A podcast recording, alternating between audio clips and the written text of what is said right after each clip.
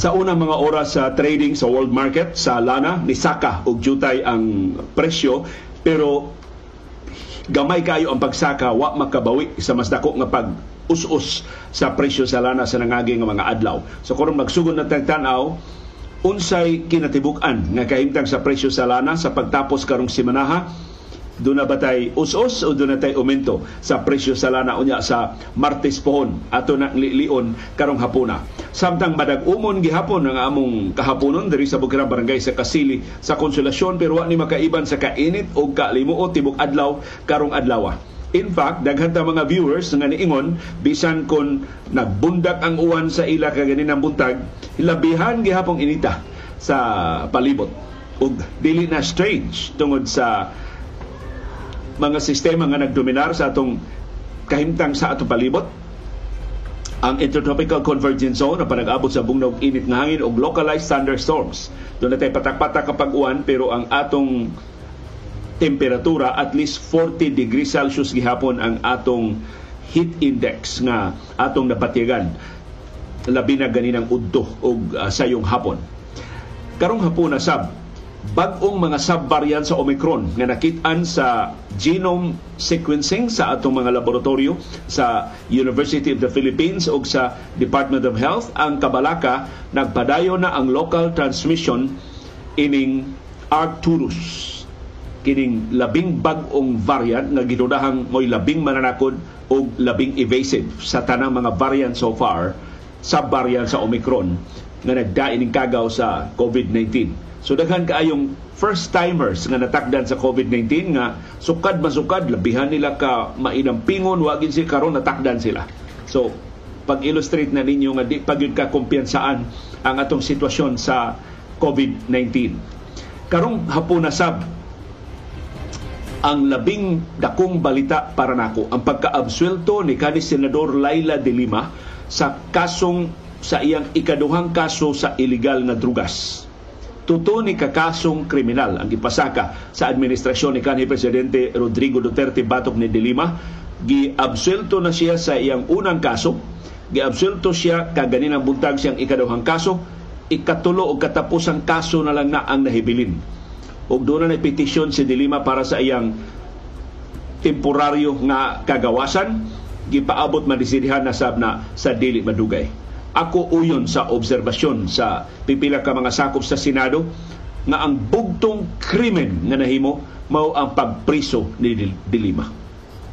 Why bisan gamay nga ebidensya na makabarog sa korte atubangan ni De Lima. Pero dako kayong iskandalo sa atong sistema sa hustisya na gibalhog si De Lima sa prisuhan sud sa unom ka tuig sa mga minaumaulang nga mga pasangil. Ang mas dakong trahedya mao kung nahitabo ni sa usak kasakop sa Senado kay Senador Manis de Lima sa dihang napriso siya. Kung nahitabo ni sa kanhi senadora, unsa may atong panagang intawon nga ordinaryo mga mulupyo, ang kabus nga mga mag-uuma, ang uyamot nga mga manananggot, ang timawa nga mga kargador sa pantalan. Unsa may ilang naganan kung buot-buotan lang sila o mga pasangil na niaga ni dakong opisyal sa gobyerno balhog mas prisuhan o nagtingkagol sud sa kapin sa unom katuig sa mga krimen nga wa niya mahimo. Karong hapon na sabdo na tayo latest nga medal tally sa Southeast Asian Games. Padayon tang nalansang sa ikaunom nga luna o nagkadako ang labaw sa Singapore nga mo'y niilog sa ikalawang luna gikan nato. Pero sagdi lang, doon na pa may uban ng mga events nga umaabot. Hinaot na madugangan pa ang atong mga medalya o musaka ang atong ranking sa Southeast Asian Games. O karong hapon na sab ang resulta sa mga duwa sa National Basketball Association. Doon na niabante sa Western Conference Finals ang Denver Nuggets. Kung nagpaabot na lang ang Nuggets, kinsay modaog sa series sa Golden State Warriors, ang defending champion sa NBA, o sa iyang challenger, ang Los Angeles Lakers. Ugma na buntag ang ilang sangka. Samtang ang Boston Celtics nakatabla sa series batok sa Philadelphia 76ers, ug dunay Game 7. Unya sa Lunes sa buntag sa atong oras sa Pilipinas. Pero ang nahitabo ni Jason Tatum kaganina, nasipyat siyang unang 14 ka shots pero wa siya mohunong sa pag-itsa sa bola. Either desperado si Tatum or wailaing kapilian ang iyang team or hinpit ang pagsalig sa team na si Tatum ang ilang pangu o dili niya pakyason ang organisasyon nga nagsandig niya. O siya na ninood dali sa fourth quarter, o siya na kasiguro sa kapildihan sa Sixers dito sa home court sa Sixers sa Philadelphia, o busat doon ay Game 7 balik sa korte sa Boston sa Massachusetts. Samtang karong hapuna, among basahon ang inyong mga reaksyon sa mga isyu nga atong natuki sa atong mga programa, sa atong viewers views, o mga hasmig ibitar ninyo bisan dili takos sa laing edisyon sa atong Kasayurang Kinoykoyan. Sulti ayaw hilom, pagkabana ayaw pagluong. Imbitado ka kada hapon sa Binayluay nagawas nun sa panahom sa kilong-kilong.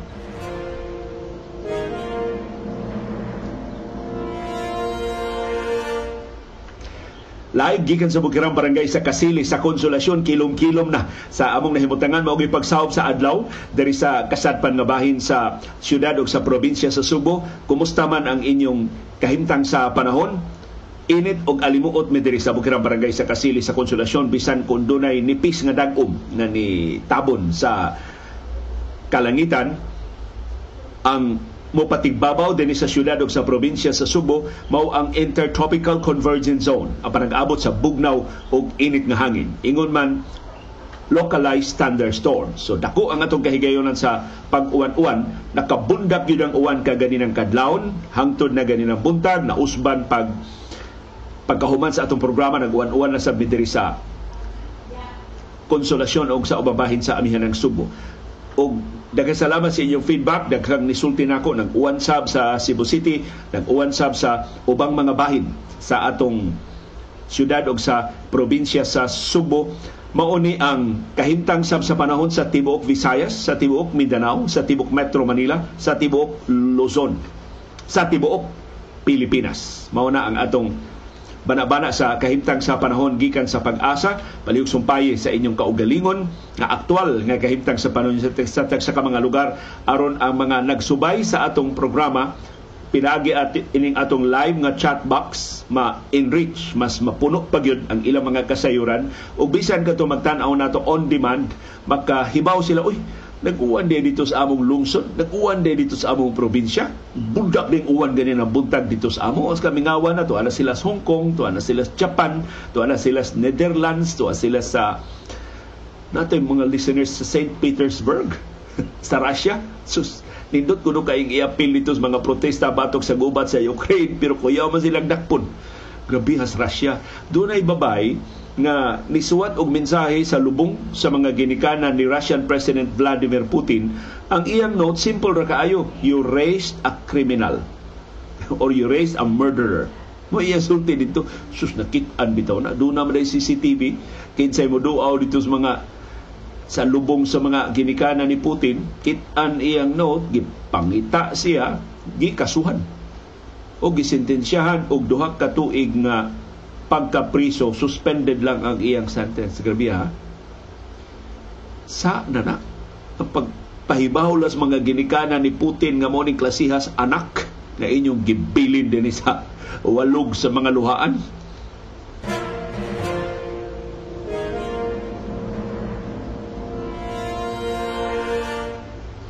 Sa unang mga oras sa trading karong adlaw Biyernes dito sa world market, nisaka og jutay ang presyo sa lana.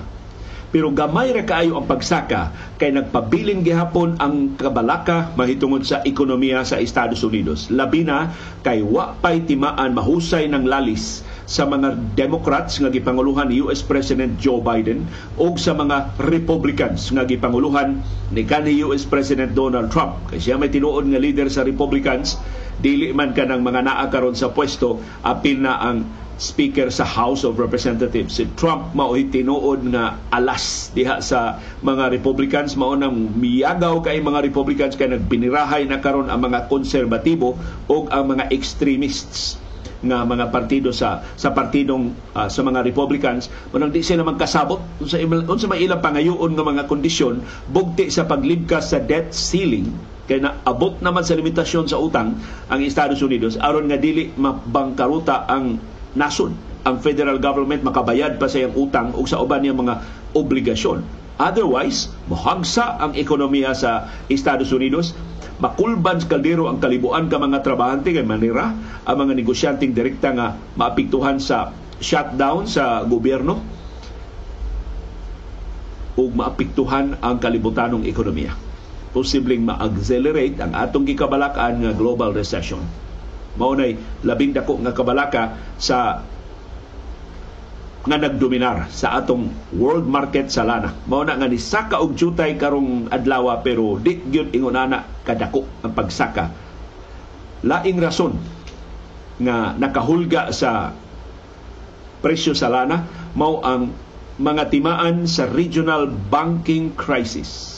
Wa pag gyud na hingpit ma-address sa federal government sa Estados Unidos ang kabalaka na dunay uban pang mga bangko nga nagtakiang na posibleng matakil po.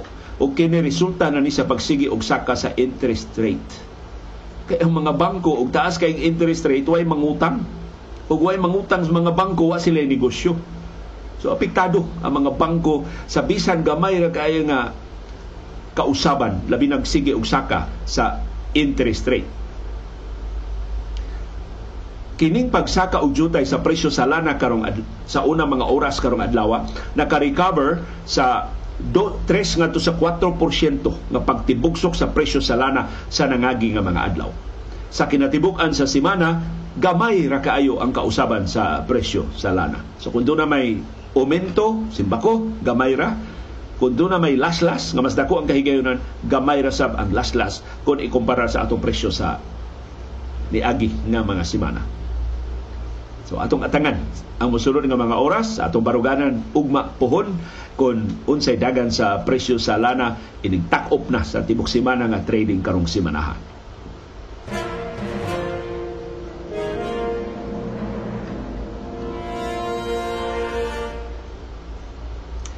Gireport sa Department of Health karong adlaw ang dugang tuto ka mga kaso sa Omicron subvariant na XBB.1.16 o Arcturus. Nabay damoy mo akong ginunahan na nakaigo na ko kining Arcturus. Kay mas mananakod ni siya, so gamay kay ligas, gamay kayong lungag sa imong proteksyon, mahimo kang balutsan ining Arcturus. Ug mas evasive siya. So bisan na nakay bakuna, bisan kun do na kadihay mga tambal, makalusot ni si Arcturus. Dili ni siya masagang sa bakuna. Masagang siya to some extent, dili ka magrabihan, dili mo sangkot og komplikasyon, pero malutsan gyud gihapon ka. Mao ni ang abilidad ining Arcturus. Sa ato pa, ang total number sa confirmed nga mga kaso sa Arcturus upat na. Ang una sa siyudad sa Iloilo, kining tulo na gihapon sa Region 6. Mao ni resulta sa latest nga COVID-19 biosurveillance report from April 26 to May 6.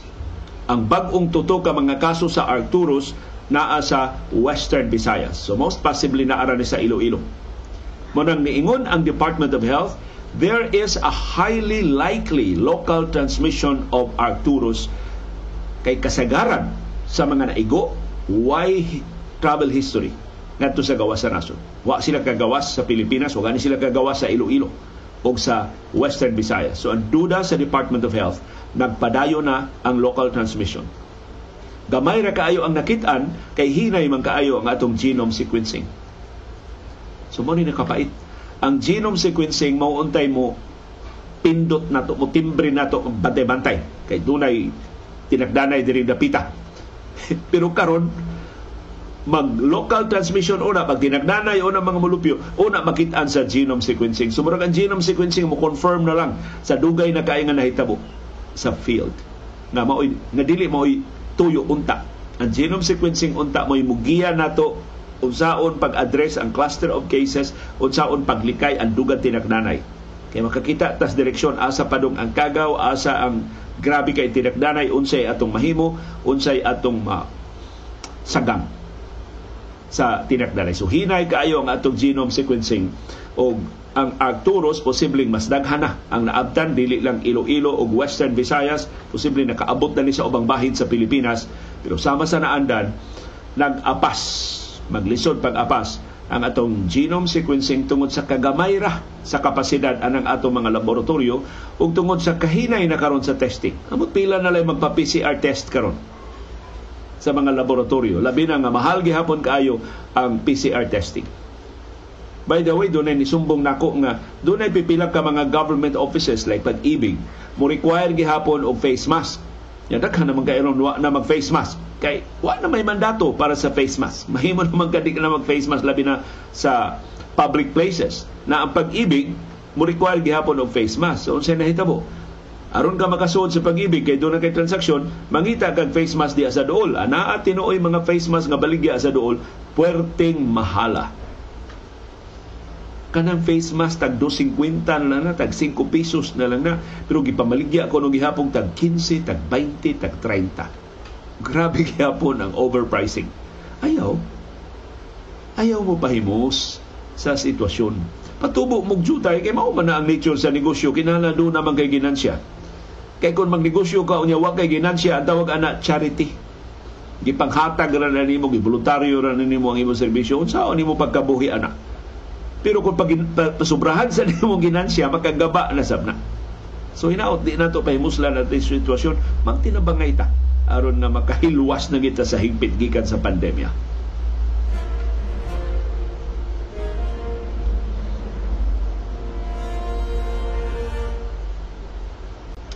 Ni ay lehitimo kaayong problema nga gi-point out sa Commission on Audit.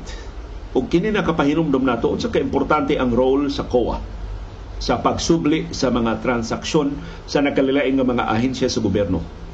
Lahi ni sa COA, wa sila magtumbok og specific nga mga agencies. Ang ilang gi-audit ang programa.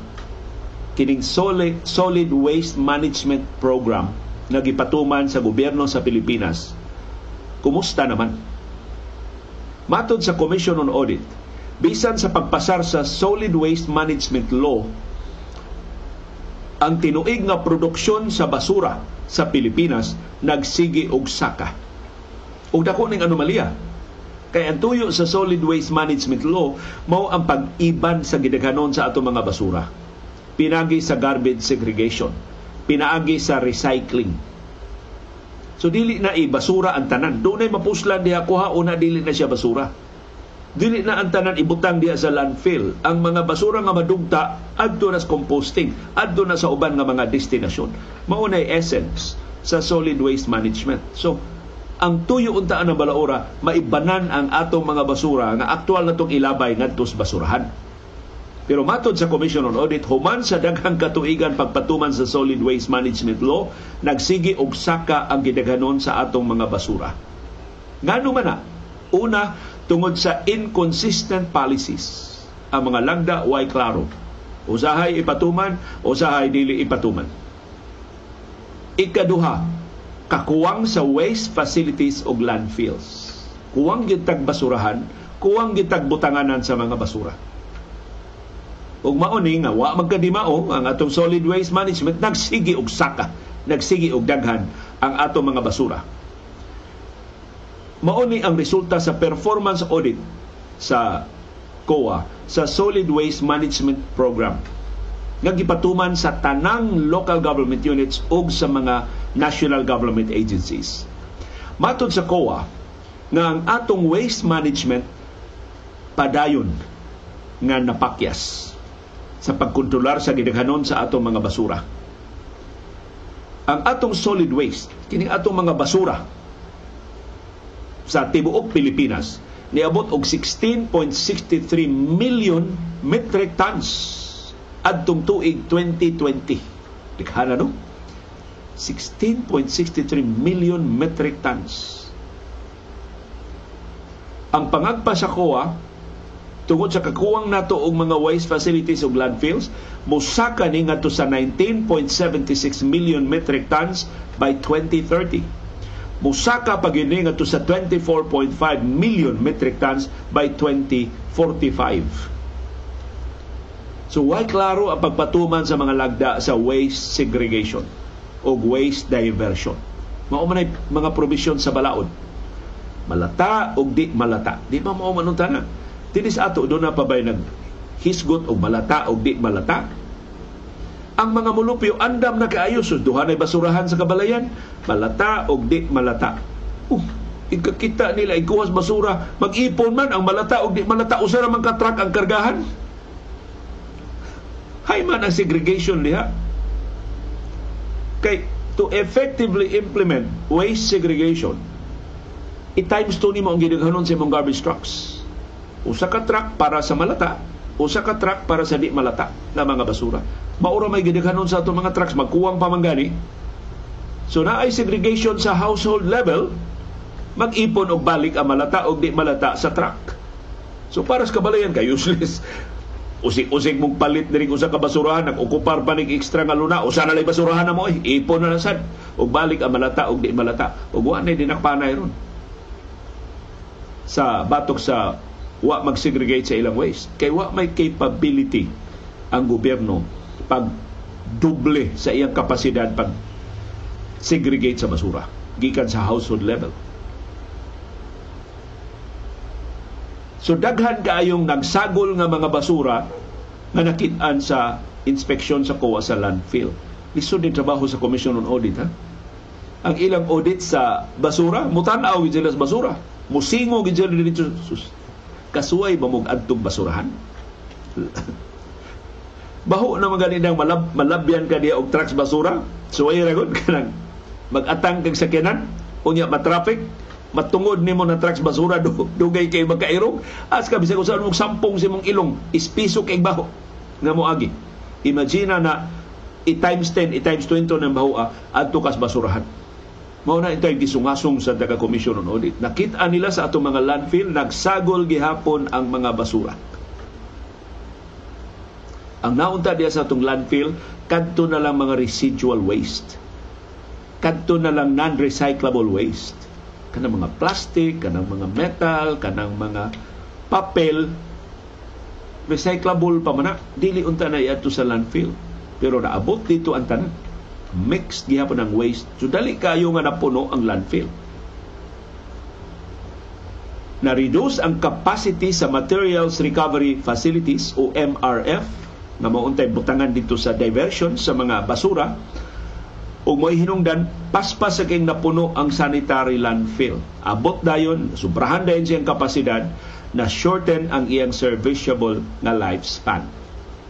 Kana kung sanitary landfill, kuti kayo na, inig. Butang ni mo din sa kaliyal nga basura, imo ng tabunan og yuta. Aron na og baho ba? So, usa kaliyal nga basura, usa kaliyal nga yuta. Unya, i-flatten na siya. Kuan gina pag iduot, gina pag-ayo ang sanitary landfill. Pagkasunod adlaw, ang lain na sang layer sa basura ang ibutang. Tabunan na sa doon sa ka-layer nga yuta. I-flatten na sa na. Ihunana na kakuti-unta ang landfill. Karon gihimo pa ba na? Wa na. Ang sanitary landfill, mura na lang sa doon dump site. Tamok na lang sa basurahan to. Dali ra kayong mapuno. At tanawar ko ng atong landfill na sinayawan. Ang sanitary landfill patagin unta na. Ang atong landfill ni Sinaywan nahimo naman hino ng bukid. So di gyud mao ang pagpatuman sa atong mga lagda sa solid waste management. Nipuno ang Commission on Audit kuwang sabta og waste facilities, kuwang sabta og landfills. Mao sa nay nakaapan kay pipilara sa mga local government units ang natukod og mga basurahan. Nakabutangan gyud sa ilang mga basura. Suma ang Mandawi City, doon na ba iyang kaugaling ng basurahan? Wa, adto siya binaliw. Cebu City, at least ang binaliw na sa Cebu City. Ang ubang mga local government units sa ambot ng function babaning sanitary landfill diri sa Amos Consolacion, ang tanan hasta Cebu City diri ni damo. Hantod gibadlong gipasira man ni sa Department of Environment and Natural Resources kay diha toy construction worker man dili nga nahagbong sa landfill unya natabunan namatay, wa na ikita. Plus dili gini proper ang disposal basura diri sa Amos Consolacion kay makakita agas landfill nagsangit-sangit ang basura sa kabukiran. Ang basura yabos pangpang ang mga basura ito na pulang kapyot aron dili mga hagbong dito sa pangpang makakita ang basura na kumbitay. diri sa kabukiran sa Consolacion. Dili mao ang pagpatuman sa sanitary landfill project din. Kung daghan itong nalipay taga Consolacion nga giundang to ang maong facility. Matod sa Commission on Audit, hangtod sa pagtapos sa 2021, donaray 11,637 ka Material Recovery Facilities, MRFs. Mao ni ibutang unta sa mga barangay. Nagserbisyo ni sa 16,418 barangays. Pasabot. 39% ra sa tanang 42,046 ka mga barangay ang dunay MRF. Wa gani kabot katunga. Mayoriya sa mga barangay, more than 60% sa mga barangay sa Pilipinas way Material Recovery Facility. Ana unta ang mga basura aron nga i-segregate diha, unsay ma-recycle diha o dili ba? Wa. Ang 60% sa mga barangay wa. Sa ito pa, upatra sa kadanapo ka barangay ang dunay MRF. Nasakpan sab sa Commission on Audit nga dunaray 245 ka total operational sanitary landfills. Nga 29% ra sa kinatibuk-an nga 1,634 ka mga local government units. Grabe yan. One-third, less than one-third sa mga local government units sa Subo o sa Pilipinas, doon ay landfill. Sa ito pa, more than two-thirds ang way landfill. Ang mutasa pa doon ng ilang mga basura. Mauna magsawanay sila. Ang Cebu City nga landfill, moserbisyo sa ubang silingan ng mga local government units. So ang nahitabo karon illegal dump sites. Daghan kay mga basurahan, dili landfill, dili MRF, basurahan na gid siya. Dumping site ra gid siya. Illegal na ubos sa solid waste management law. Pero kinsa may modakop ang mga mayor may nagdamok anang maong mga basura. Kitang katawhan mao inaas tumoy sa linya. Kitay mosingo sa tanang baho, kitay matakbuyan sa tanang sakit, kitay tugpahan sa tanang kagaw. Tungod sa pagpabaya sa tarong unta nga pagpangulikta sa atong mga basura. Kauwaw, kabaho, kalangog, ini mao problema nakaplagan sa Commission on Audit. Pero kinsa may mupatuman ini? Wa may ngiponing kuwa. Wa mangani ni mga abogado ang kuwa makaprosecute sa ilang kaugalingon nga mga kaso. Puniton unta ning mga findings sa kuwa sa buhatan sa ombudsman. Sila'y mupursu ini mga kaso sa finding sa COA, kinsay liable, ini kinsay responsable, ini mao mga kalapasan sa balaod na ang ombudsman nga gibilin ni kanhi Presidente Rodrigo Duterte mas nailhan man hinoong tigdupa kaysa tigbadlong sa mga kahiwian sa atong gobyerno.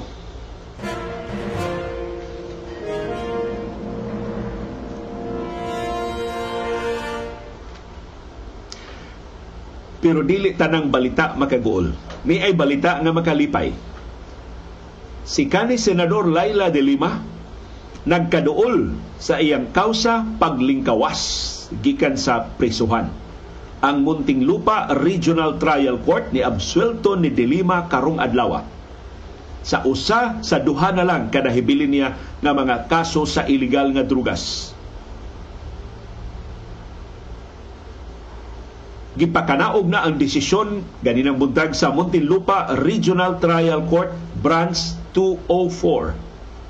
Sigon sa 39 kapahina nga desisyon, si de Lima giabsuelto sa kasong illegal drug trading. Ang rason sa korte pag-absuelto ni de Lima, reasonable doubt. Wa ka pamatud-e sa prosekusyon ang ilang pasangil nga nagnegosyo og ilegal nga druga si de Lima sa New Bilibid Prison, NBP. Matod sa korte, gabisan kon ang prosekusyon naka-establish na grabe ang problema sa ilegal nga druga sa New Bilibid Prison, pero wa nila ka pamatud-e ang kalabigitan ni de Lima sa negosyo sa ilegal nga druga sa NBP. Matod sa korte, wa sila laing mahimong gawa sa pag-absuelto ni de Lima human gibakwi ang pasangil batok ni de Lima sa kanhi pangu sa Bureau of Corrections Bucor nga si Rafael Ragos. Kay si Ragos raman siya namasangil ni de Lima. na mao'y nagnegosyong illegal nga dugas. Ya si Ragos ni Ingom, gipugos na siya ni kanhi Justice Secretary Vitaliano Aguirre. Gihudlat siyang kasuhan. Tagtangon siya gikan sa iyang trabaho, kundi siya mo testify batok ni De Lima. So napugos ra gid siya og pirma og affidavit batok ni De Lima. Nakaroon, nakarealize mas Ragos nga sayo pang iyang gihimo. Iyang gibakway ang niya pasangil batok ni De Lima. So ningon ang korte, ang gibasihan aning kasuha ang pasangil ra ni Ragos. Gibakway mang Ragos ang iyang pasangil. So anay tiil mahagsa aning kasuha, absuelto si De Lima. Si De Lima gitanggong diha sa Kampo Krame sukad Pebrero 2017. Sus, kapin unom katuig na ang nilabay. Gipasanginlan si De Lima na dako kay kwarta, minilyon ka pesos ang kwarta gikan sa negosyo sa illegal nga dugas sud sa New Bilibid Prison. Pero sigon sa korte, way ebidensya na napresentar ang prosekusyon pagmatuod sa pasangil batok ni De Lima. Ang desisyon maisugon nga gisuwat. Dili ni sayon pagsuwat ini ha. Okay. Hudlat-hudlato ni sila sa grupo ni kanhi presidente Rodrigo Duterte pero wa pa piog. Giabsulto Guinness de Lima ni presiding judge Abraham Alcantara. Si De Lima niingon, wa gyud siya duda nga maabsulto sa tanang mga kaso nga gipasaka batok niya ni kanhi presidente Rodrigo Duterte. Sa iyang pamahayag human siya pagkaabsulto niingon si De Lima, "In the end, all of us who fought for justice won today." Ang tanan nga nakigbisog para sa hustisya ni daog karong adlaw, even though those abusing the country tried to crush and silence us. Bisan ang mga nagtinguha pag-abuso sa nasod ni suway pagdugmok o pagpahilom nato. Pero si De Lima di pa magagawa sa prisuan kay doon na pa'y usa na lang ka nahibiling kaso batok niya pending sa Muntinlupa Regional Trial Court Branch 256. Diin si De Lima ni pasaka og petisyon sa pagpiyansa para sa temporaryong kagawasan. Kung nagpaabot si De Lima nga hukman sa korte ang iyang petisyon sa pagpiyansa. Kung mahinumduman adtong Pebrero 2021, duha ka tuig kapina ang nilabay ang Muntinlupa City Regional Trial Court Branch 205. Ni basura sa una sa tutok ka mga drug cases batok ni De Lima. Bilib ko ining Muntinlupa RTC Branch 205. Si Duterte pa'y presidente ini, pero ang huwes iyang gibasura. Kaya wa siya kikitang ebidensya batok ni De Lima.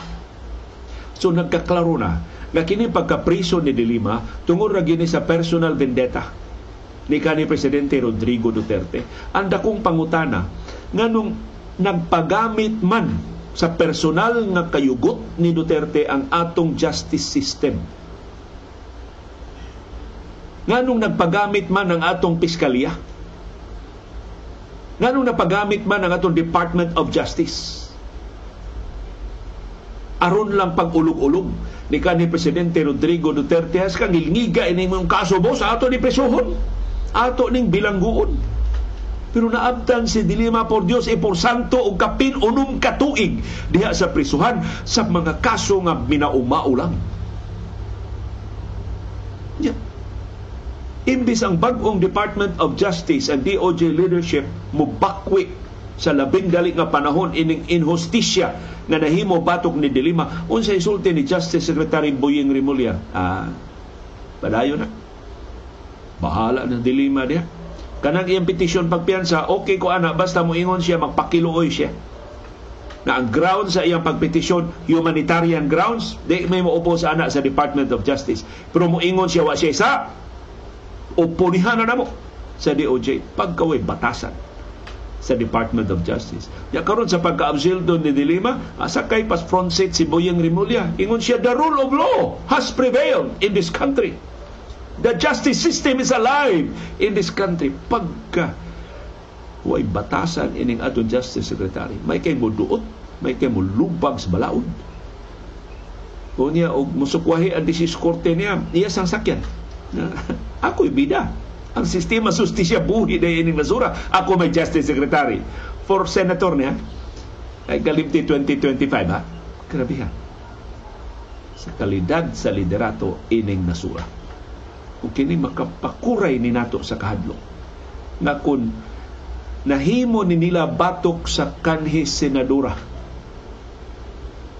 unsa kaya itong daganan? Kinsa may manalipod na to. Kung kita'y simbako malingian, sunod nga gukdon, sunod nga taralon, sunod nga prisuhon, butang-butangan sa mga sa ang awa na to mahimo. Tungod lang kay wa sila ganahi sa atong opinyon. Tungod lang kay wa sila ganahi sa atong hinapay. Tungod lang sa personal nga mga atraso na di ginunta ang ngayan kay isang atya sa korte. So lipay ta sa pag-absulto ni Senador Leila de Lima, manghinaot ta maabsulto ang siya sa nahibili niya nga usa na lang ka kasong kriminal, but at the same time mabalaka ta sa kahintang sa atong sistema sa hustisya. Mahimo ra deng gamit-gamiton, mahimo ra deng lungi-lungion pag-accommodate og personal nga mga panimaus sa labing dangko nga mga opisyal sa gobyerno. Hinaot ka na karong naay moskitero sa siyudad sa Davao, makatuog siya nga maghayang ining dako kay inhustisya nga iyang gipasiugdahan.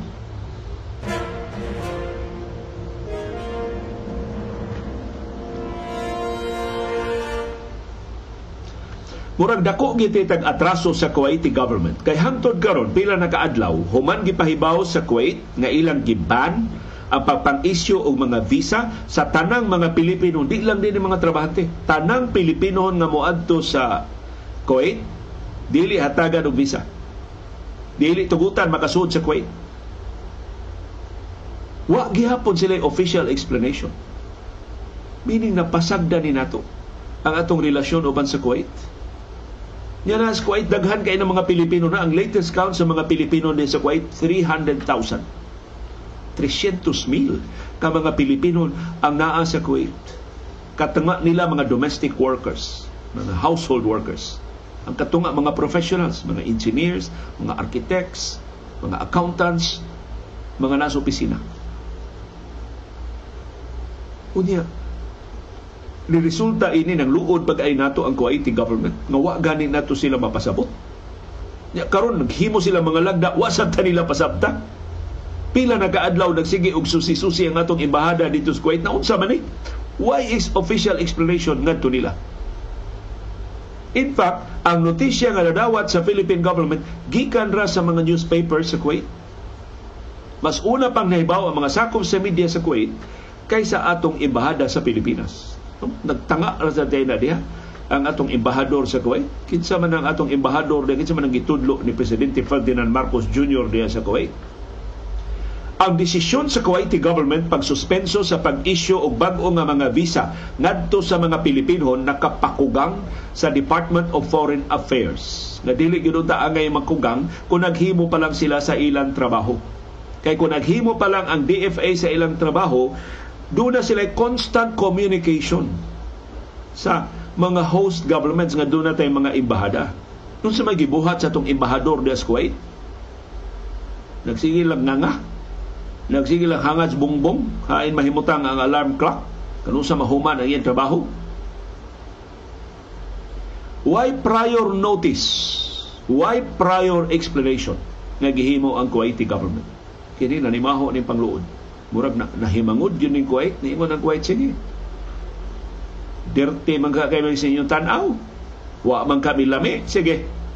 Di mo asa hatagan visa. Unsa inyong mahimo? Si Foreign Assistant Secretary Paul Raymond Castro niingon, limitado kay ang kasayuran nga nakuha sa Department of Foreign Affairs. Gikan ra sa mga report sa media. Ang ilang nahibawan, gikan sa mga report sa media, ng Kuwaiti Ministry of Interior niluwat og blanket suspension na nag-cover sa tanang entry visas.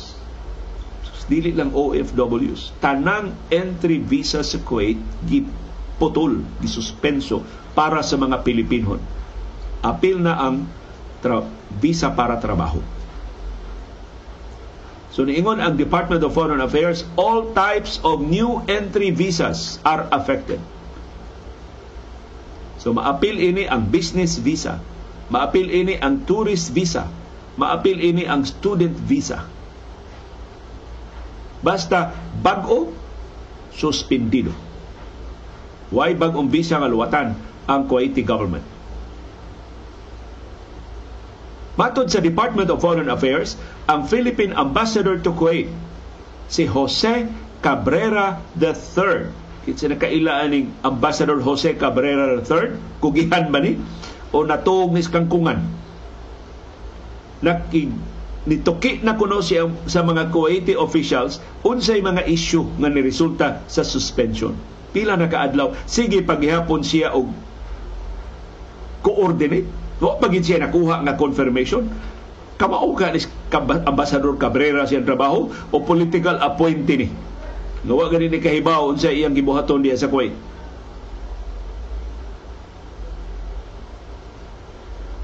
Si Cabrera kuno si Ambassador Cabrera na ningkamot nga ma-settle ni amicably. Grabe, hantod karon way kalibutan. Pila na ni kaadlaw ang suspension, hangtod karon why explanation ang ambasador. Amot wa tiene sa tubaga sa iya mga tawag, wa ti siya atubanga sa mga opisyal nga gipangayuan niya og katinawan. Giklaro hinuon sa Department of Foreign Affairs nga kining suspension sa visa wa di nimo apply sa mga Pilipinhon nga dunay residence visas diya sa Kuwait o kanang gitawag nila mga civil IDs. So kanang nanrabaho na sa Kuwait, mahimo na makabalik sa Kuwait nga di na magkinahanglan og visa. Ang Philippine Embassy sa Kuwait, opisyal nga gipahibaw mahitungod sa suspension adtong Huwebes. Usa ka adlaw human ang mga newspaper sa Kuwait na report ining suspension. Ang Kuwaiti Interior Ministry ganang kanayon, the Philippines had breached the conditions and provisions of the labor agreement between the two countries. Pero wa klaruha unsa ning mga kalapasan nga nahimo sa Pilipinas. Ug hangtod kanusa ang suspension sa mga visa. Mao ta ni trabaho sa embahador. Huibis pa siya gipahibaw, Biyernes na ron, wa pa siya kasayuran, wa pa siya katinawan nga nahatag ngadto sa Department of Foreign Affairs. Ang pagsuspenso sa visa sa mga Pilipino nahimo tuto ka buwan human sa bangis nga pagpatay ni Jolly B. Ranara, kadtong Pinay nga domestic helper sa Kuwait, kinsa gipatay human gilugos sa teenager nga anak sa iyang employer. Ang iya intawong patayng lawas gidamok sa disyerto. Ang kaso ni resulta sa pagpahamtang sa Pilipinas og ban sa deployment sa first-time workers ngadto sa Kuwait. Ug kini usa kuno na kapahimangod sa gobyerno sa Kuwait. So murag resback ni sa gobyerno sa Kuwait ang iyang pagsuspenso sa mga visa sa tanan apil sa mga trabahante. Sus, 300,000 Filipinos naa sa Kuwait, more than half nagtrabaho isip domestic helpers. So ang mga Pilipino diha sa Kuwait mao'y biggest migrant labor force sa nasod. Kita'y kinadaghanang langyaw diha sa Kuwait. Lupig nato ang ubang mga nationalities na nagtrabaho sa Kuwait. Meaning, ang Kuwaiti government dependent sa mga Pilipino. So dihang atong giban atong Pebrero nga way klarong konsultasyon na apiki ang gobyerno sa Kuwait. Posible, sakto ng hubad na riskback ni. Wa man kuno'y consultation tong atong pagban. Wa say consultation, wa gani explanation hangtod karon ang pagsuspenso sa pangluwat og visa sa Pilipino nga mga trabahante. But I insist na katong atong pagban sa deployment sa mga overseas Filipino workers sa Kuwait was justified, was more than justified. Di mo nang luba, gilugos ang Pinay na domestic helper niya, gidamok ra ang patayng lawas sa disyerto. Huwag gihimo ang gobyerno. Pero, una ka mo pahamtang og ban, musubay ka sa proseso. Doon na ba'y maapektuhan nga government projects? Doon na ba'y mga kontrata nga existing na padung na dito ang mga trabahante nga posibleng maapektuhan sa imong ban? So imong ipasabot madaan ngadto sa Kuwaiti government na this is not about you, this is about some of your abusive employers. Dili ang tanang taga Kuwait ang among gikontrahan sa among pagban, kini aron lang pagparalipod sa among mga trabahante gikan sa abusado. Dili tanan pipila sa abusado ninyo nga mga employers diha sa Kuwait. Tiyo mo na out of 300,000 Filipinos, maihapras tudlo ang giabusuhan. So mayoriya sa mga employers diha sa Kuwait mga buutan nituman sa kontrata sa ato mga overseas Filipino workers.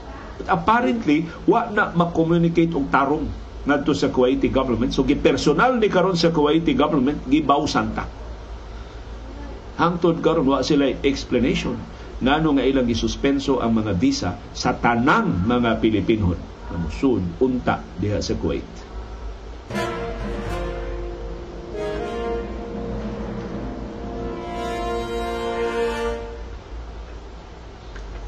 O karong hapuna, daghan ang nihatag nako og feedback, nagagamit na sila sa ChatGPT, ilang gikomparar sa Google Bard. Kasagaran sa obserbasyon, paparihara. Pero pipila sad ka mga users niingon dunay kalainan. Ug mao ni akong gitigom ang ilang mga feedback, giunsa nila paggamit ang ChatGPT, giunsa na paggamit ang Google Bard. Pulos ni sila mga artificial intelligence na mga applications, pero pulos ni sila mga websites lang, dili ni sila mga apps. Wa pay mga apps sa Google Bard o sa ChatGPT na ay mga ma-download ninyo nga mga apps, ang uban gani magpabayad na pero mga binuang na nga mga apps. Ang tinuod jud nga ChatGPT webpage ra na. Ang tinuod jud nga Google Bard webpage ra sab na. Wa pa na sila mga apps. So igo lang ka mangutana, mura gud lahi siya sa search nga mag-search ka ang itubang nimo links na mao ni ang mga kaning imong kasayuran ipakita mo na yung mga links. Kini makigsulti ni nimo. Panalitan, sa Google search, moingon ka nga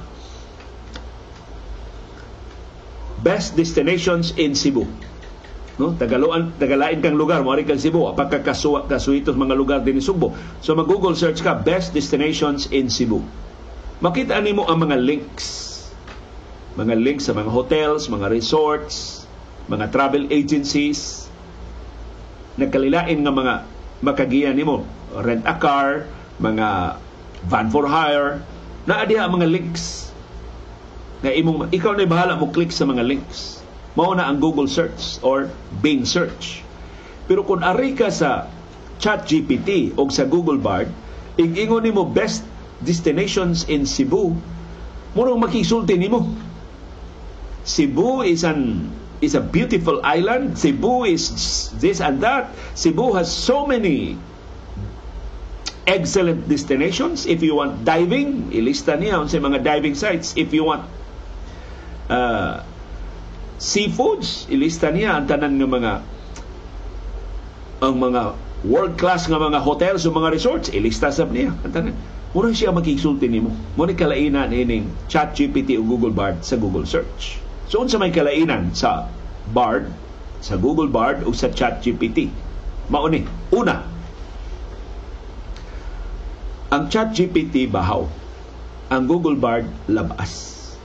Ang Google Bard direktang konektado sa internet. Kay Google man. So, mangutana ka sa ChatGPT about events last month, di siyang katubag. Kaya ang ChatGPT limited until 2021. Ako na ibawaan murag until March 2023 na ang iyang kanang ChatGPT-4 kanang naa sa Bing search. So mas bag-o na. Pero ang Google real time. Mangutana kag unsay score sa NBA, ato bagon ka. Botangan pagadiha sa mga score sa individual nga mga players. Dunay so bahaw ang ChatGPT, labas ang Google Bard. Mao nay unang kalainan nga nabatayan sa ato mga viewers. Number 2, voice input. Ang ChatGPT, ang iyang native nga website, why voice input? Katong akong gidemonstrate din nga maka-voice input ta, extension na to sa Chrome.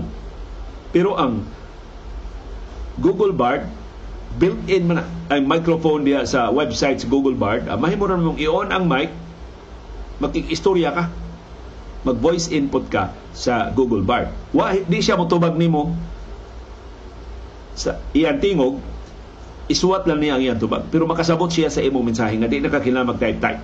So, voice input. Makasave ka og taas nga panahon kaysa imong isuwat ang imong ipangutana sa Google Bard. Ikatulo, images as inputs. So, lahi sa ChatGPT, ang Google Bard makabasa og mga images. So, pananglitan, naa kay cute kaing litrato sa imong iring og iro nga nagtapat.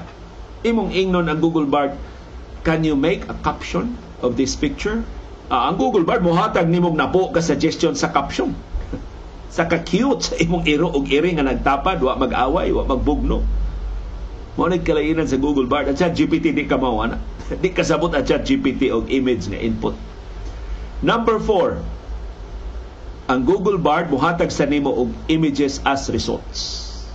So ang ChatGPT usually kuan ra na text ra na iyang ihatag. Ang Google Bard mahimong mohatag nimo og litrato, mahimong mohatag nimo og video. Kon maoy makatubag dayon sa imong pangutana. Number 5, ang Google Bard mahimong imong ma-export directly ngadto sa Google Docs o ngadto sa Gmail. Ang ChatGPT imo pa mang i-copy and paste. Although gamay na kayo ng trabaho, pero mas paspas sa Google Bard. O sara ka button ang i-click, export na siya na sa Google Docs, mahimo siya ang dokumento, or draft na siya sa Gmail. Di na ka mag-copy and paste. Number 6, ang Google Bard makahimo og multiple drafts. So ang ChatGPT, mutubag siya sa imong pangutana, usara iyang tubag. Mo-click na siya kay laing button to regenerate. Gusto kag laing version sa magpahimo ka pananglitan og article about sa to atong example sa una. Kini for example, recent kaayo maghimo kag editorial about labor export, against labor export. Di taganahan magsigitag padaog mga overseas Filipino workers, daog-daogon sila dito sa Kuwait ug sa ubang kanasuran. Hatagi ko Google Bard, hatagi ko og artikulo. ChatGPT, hatagi ko og artikulo. Ang ChatGPT mohimo dayon nimong artikulo. Unya naa sa ubos, regenerate input. Di ka ganahan, laing version, regenerate. Ang Google Bard, ighatag niya nimog input, tulo dayon ka drafts. Draft 1, draft 2, draft 3. Papilion ka, ganahan ka sa draft 1, basahon mo draft 1. Di ka ganahan, basahan draft 2. Tuwa na dito draft 2, basahan draft 3. Pilion mo, or imong i-incorporate ang tulo. Mga naibitaha sa Google Bard kaysa ChatGPT. O ikapito, ang Google Bard, sama sa ChatGPT, doon na yung mga plug-ins. So, ang Google Bard, doon na yung plug-ins sa Spotify. Sa music, mahimo ra nga patukaron dahil yung moderitso diag music. Sa Walmart, sa Indeed, o sa uban na mga, sa Uber Eats, o uban na mga applications. Pero, advance ini ang ChatGPT.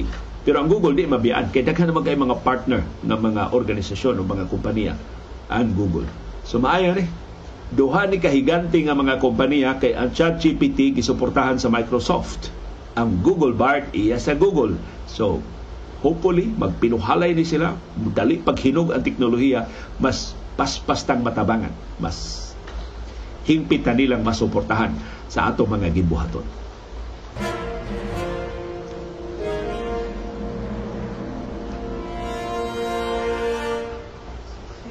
O niya na ang latest na medal tally sa Southeast Asian Games. As of tonight, labining bag-o na medal tally nga ako nakuha, ihatag na ko ninyo.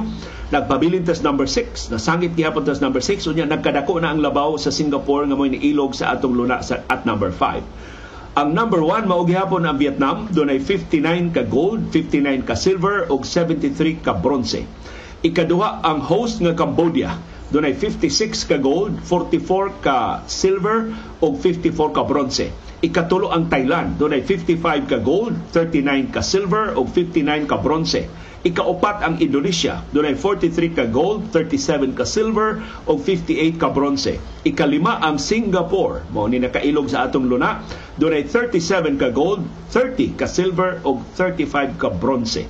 Ikaunom ang Pilipinas. Doon natay 28 ka gold. Sa ito pag ibiyaan ta og siyam ka gold sa Singapore. Doon natay 52 ka silver, labaw tag 12 ka-silver sa Singapore. Doon na tayo 66 ka-bronze, labaw ta. Naku, kaya itong labaw pila, mga 31 ka-silver, bronze medals sa Singapore. Pero mas dako manggimug-aton ang gold medal. By the way, usara ka gold medal ang nadaog sa Pilipinas karong adlaw. Ang nakahatag nato sa bugtong gold medal karong adlaw mo si Agatha Wong sa Wushu. Number 7 ang Malaysia, dunay 26 ka gold, 32 ka silver ug 54 ka bronze. Di ta mo kumpiyansa, duhara ka medalya, duhara ka gold medal ang atong labaw sa Malaysia. Number 8 ang Myanmar, dunay 15 ka gold, 13 ka silver ug 39 ka bronze. Ikasiyam ang Laos, dunay 9 ka gold, 14 ka silver ug 39 ka bronze. Ikanapo ang Brunei Darussalam, dunay 2 ka gold, 1 ka silver ug 5 ka bronze. O ika-11 ang Timor Leste na dunay 2 ka bronze. So good luck sa ato mga magdudua sa Pilipinas. Di sila maluya, padayon nga mo representar sa atong bandila sa nahibilin nga mga adlaw sa 32nd Southeast Asian Games sa nasod sa Cambodia.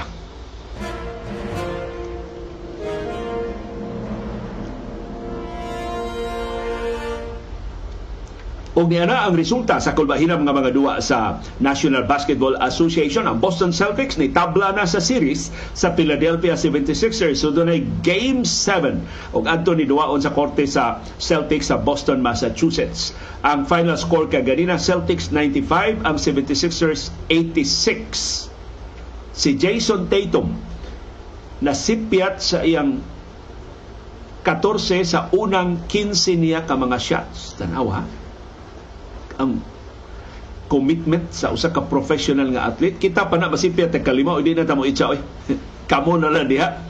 Si Jason Tatum 14 iya sipyat, sige gihapon siya itsa, ika 15 niya nasud na gyud. Nasipyat siya sa iyang sa iyang unang unom ka mga 3-pointers. Kaunom siya mo isang 3 points, wagi na pasod. Sa wa pa siya makapasod og duha kasunod-sunod nga mga 3-point shots. Dayon tapos sa duha. So si Tatum kay wa man siya maluya, nakapasod sa upat niya ka mga 3-point shots sa katapusang 4 minutes and 14 seconds sa fourth quarter ug siya nakapadaog sa Boston Celtics batok sa Philadelphia 76ers. Mo na kalainan sa mga superstars og sa mga pipitsugin. Ang Celtics ni tabla na sa Eastern Conference Semi-Final Series 3-3. So Game 7 unya na sa Lunes sa buntag. Kasagaran na ba ining pero Game 7 naman ni Arines sa kuana. Dili ni kadlawon nga ipahigayon. Atong tan-aw na schedule ini. Si Tatum naka-score og 19 points para sa Celtics, si Marcus Smart mo top scorer with 22 points. Para sa Celtics, si Joel Embiid dunay 26 points, si Tyrese Maxey dunay 26 points. Bugnaw si James Harden. Pero tan-aw na to sa Game 7, pero adto na ni sa teritoryo sa Celtics, so makabitaha ini ang Boston. Samtang Denver Nuggets ni abanti na sa Western Conference Finals. Iyang gipildi ang Phoenix Suns 125-100. Gilniga ni Nikola Jokic sa ilang pagdaog, naka-triple-double pagihapon. Si Jokic dunay 32 points, 12 assists ug 10 rebounds. Sa ato pa ang Nuggets nakadaog sa ilang best of 7 semi-final series 4-2.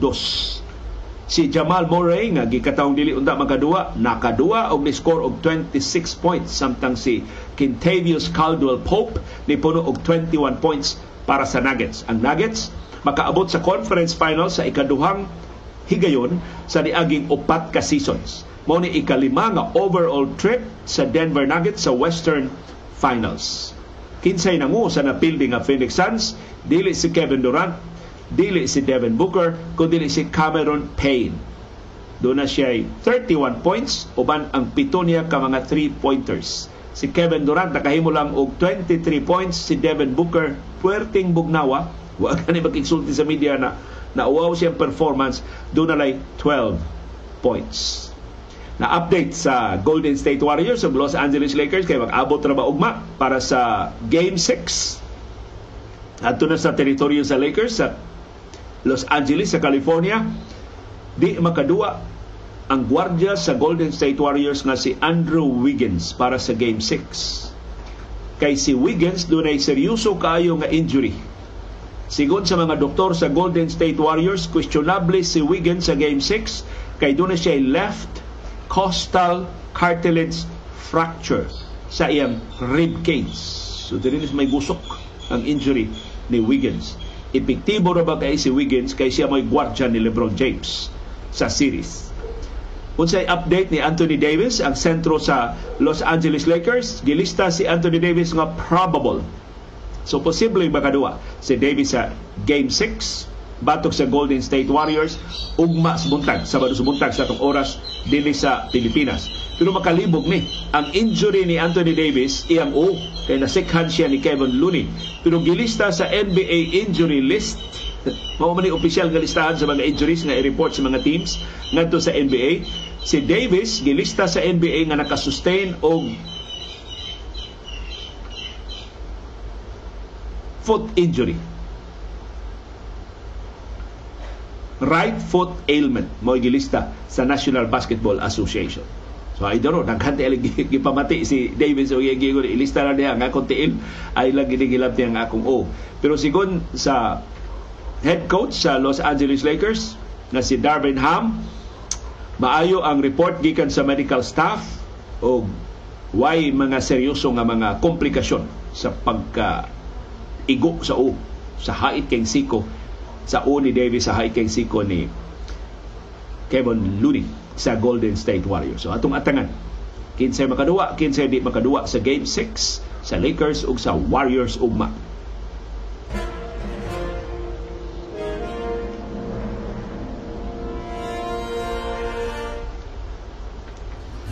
Daghang salamat sa iyong aktibo nga pag-apil sa atong mga programa. Among pakisaw-an ninyo palihog ang atong viewers' views. Ang reaksyon sa atong mga viewers on demand sa mga isyu nga natuki sa atong mga programa. Si Eclod Yu, importante kanyang mensahe mo. Greet siya happy birthday ni Loloy Yu karong adlaw. Happy birthday Loloy Yu gikan ni Eclod Yu. Si Almera Hinares mo greet sab og happy birthday ngadto ni Eve Lisondra karong adlaw. Happy birthday nimo Eve Lisondra. Samtang si Federico Sawamoto Payot Jr. niingon nabalik na ang supply sa tubig sa Lahug o sa Kamputhaw area. So human atong major trouble sa MCWD nga nibuto ang tubo dias may Kamputhaw. Nawa ang supply sa tubig sud sa usa ka adlaw, nabalik na sa Kamputhaw o sa Lahug. Si Rudy De La Cruz niingon well appreciated ang performance sa mga nurses sa UK. Og simbako magbakasyon ang mga British dinhi sa Pilipinas. O niya, masakit sila ma-admit sa local hospital, labi na sa government facility, niya maka-experience sila og di maayo nga treatment, sus, mauwawan gyud. O niya, sakto gyud ang slogan, only in the Philippines radiay. Kaya bago mga slogan doon gi-promote sa Department of Tourism, katong, we give the world our best. Hilngiga. O niya, ang litrato kang Mary Parsons, katong nurse na Pilipina, na mo ini-administer sa labing-unang COVID-19 vaccine. Sa height yun sa pandemya, daghan kayo nga matay, daghan kayo nga sakit, wa patakahibaw, epektibo ba itong bakuna? So, si Mary Parsons, iyang hulagway, gibutangan ng bagong slogan sa Pilipinas. So, sakto ng atong viewer, si Bako, doon ay British, masugamak sa atong kapait sa atong medical services, labi nagnaas government hospital na kalayo ra sa kalidad sa serbisyo ni Mary Parsons. Si Antonio Sanchez niingon parihas anang example iya ni sa kadto na ni ato pakapin ganina nga di ka moingon og tuition fee because tuition is a fee. So ingon lang ang tuition hike, increase the tuition or toll rates bayranan sa taytayan dili ni toll fee kay because toll is a fee. So ang laing example ni Antonio Sanchez, parihara na ang 7th year anniversary. Redundant ana ang year. Kay ang ani means year. So ang correct ko nung nga pagkasulti, 7th anniversary ra. Salamat nimo Antonio Sanchez. Si Ping Olayvar, tuwa sa Estados Unidos, ingon niya kining ulog-ulog sa gobyerno sa mga overseas Filipino workers, lip service ra jud na. Ang gusto lang nila, dollars nga musod din sa Pilipinas. Others are just empty promises. Wag yun po na nahimo ang gobyerno pag tinuod sila mga pasalig sa mga overseas Filipino workers. si Cyril Ibanez. Lisod mulig-on ang atleta sa Pilipinas kay ang bulsa sa politiko ray gipalig-on. Ngunit pait na natong sports subject gihapon sa mga kapritsos mga politiko. Si Bernardina De Vera naingon grabe gyud ang panaugdaog sa grupo ni Duterte ni Senador De Lima. Duha gyud ka presidente ang naigo sa pagpangita og hustisya ni De Lima. Ang king and queen sa mga devils si Arroyo o si Duterte. Tinuod si Arroyo nang dumot ni pag-ayon ni De Lima kay si De Lima ba yung nakapapriso ni Arroyo. Hope God will hear our plea. Naot, makalingkawas na gid si De Lima finally gikan sa prisuhan. Si Butch Ang dunay warning sa Estados Unidos ining pakigsulti nila pagbalik sa China. Dili angay mosalig ang US sa China, lahi ang istorya sa China, lahi sad ang buhaton sa China.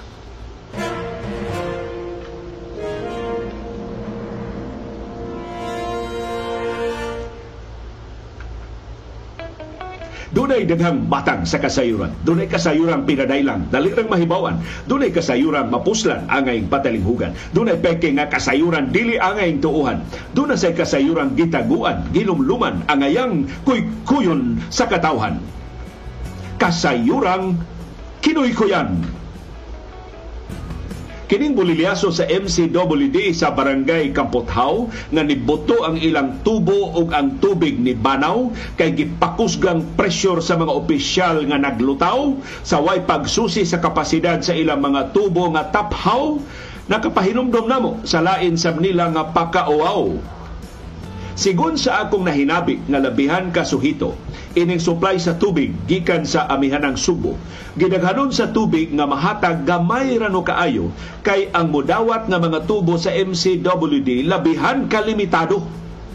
Ang grabing kakuwang sa tubig sa Metro Cebu, maibanan unta kung napadak-an sa MCWD ang ilang mga tubo. Pero imbis atimanon kining makauuaw nilang bulilyaso, gipasagdan sa MCWD ang ilang karaan nga nakaayo nga depekto. Kung nakakita mo sa gidak-on sa giladlad nga mga tubo, subay sa nasunong highway diri sa amihanang Subo, tuuhi kay personal nakakita ko, eh niya ba ako Consolacion nagpuyo sa amihanang Subo, dugang supply sa tubig igo unta nga makabuylo. Mas abunda unta ang aga sa atong mga gripo. Pero sa sistema sa MCWD, natuok pag-ayo. Kung buhian ang kinatibuk ang puwersa sa tubig, dunagyoy muulbo. Labaw pa unya si Bako sa Kampothaw nila nga labad sa U. Wa gyud untay problema ang tubig gikan sa tinubdan. Igo gyud nga makasupply og mas daghan pang kabalayan. Kay mausik raman kung dili hingpit nga kapuslan. Kuwang na lang yung mas dakong tubo nga maagian. Mauni problema sa MCWD sa daghanang katuigan. Hagbay raunta nga nahatagan o kasulbaran. Kana kon gitutukan palang unta sa ilang kadaguan, pero muraman og lain ang ilang giatiman. Di man di ay ang kaayuhan sa atong katawhan. Giuna man ang mga transaksyon nga mas kapangwartahan. Kaluoy sa mga konsumidor sa tubig sa Subo. Atong supply sa tubig daan na nga limitado. Nasamutan pag yun taga MCWD nga lain di ang motibo, di ang pagpalambo sa interes sa publiko, kundi ang pagpaburot sa mga bulsa nga pribado. Nagasalamat sa inyong padayon nga interes. Nagasalamat sa inyong paningkamot pagsabot sa mga kahulugan sa labing mahinungdanon nga mga panghitabo sa atong palibot. Labaw sa tanan, nagasalamat sa inyong pagahin o panahon, paggasto o kwarta, pagpalit o internet data, paghupot o anli agwanta, aron pagtultul ining atong plataporma o aron paglikli ni ining kabos o dili takos nga panahom sa kilom-kilom.